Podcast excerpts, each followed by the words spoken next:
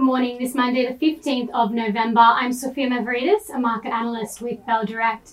Well, on Friday, Aussie shares rebounded and ended the week higher after three days of losses. The mining stocks were the best performers with Rio, BHP, FMG, Champion Iron, and Mineral Resources all making gains. And as we know, Chalice Mining made impressive gains last week, rising over 44% in the week, and then on Friday closing lower 2.3%. In overseas markets, despite those worrisome inflation figures in both the US and China weighing down global sentiment last week, the European markets still ended the week higher. US markets also closed higher, however, posted a losing week for the first time in six weeks after those CPI figures came in very high, recording the biggest inflation surge in over 30 years. The S&P 500 is up 0.7%, the Dow is up 0.5, and the Nasdaq up 1% with the mega cap tech names supporting the broader market. Now looking at the day ahead with inflation outlook putting pressure on global markets and central banks, the ASX 200 is set to open 0.04% lower going by the SPI futures. Now Telstra TLS may be on the move today the company is set to formally announce its joint venture with data and analytics company Quantium, which is a part of Woolworths Group. So they'll be developing Telstra's use of artificial intelligence for enterprise customers in mining, agricultural business, and logistics. Companies that are set to go ex dividend today include NAB Bank, Plato Income Maximizer PL8, and QV Equities QVE. Elders, ELD, and Incitec Pivot IPL will both report full year results today. Investors are waiting for stronger second half results by IPL after the agricultural chemical company had a disappointing first half.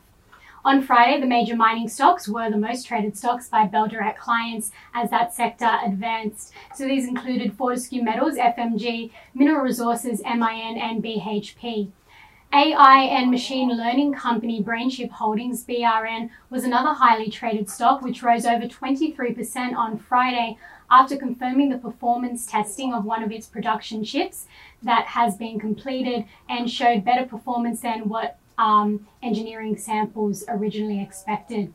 Now, moving to commodities, the oil price has fallen 0.8% amid concerns that the US could release oil from strategic emergency reserves to curb high oil prices. So watch stocks such as Santos, STO, Woodside Petroleum, WPL.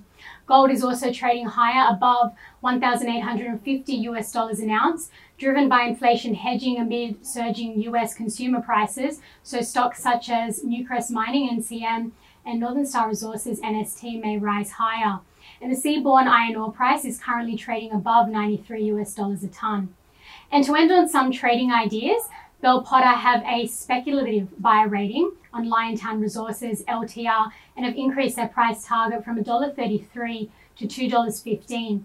So the lithium the lithium developers share price fell over the last week after the release of the company's feasibility study for their Kathleen Valley project, where they're building a 1.5 billion dollar refinery to develop battery grade lithium, which will now be a greater expense than what they originally expected due to inflationary pressures on resources.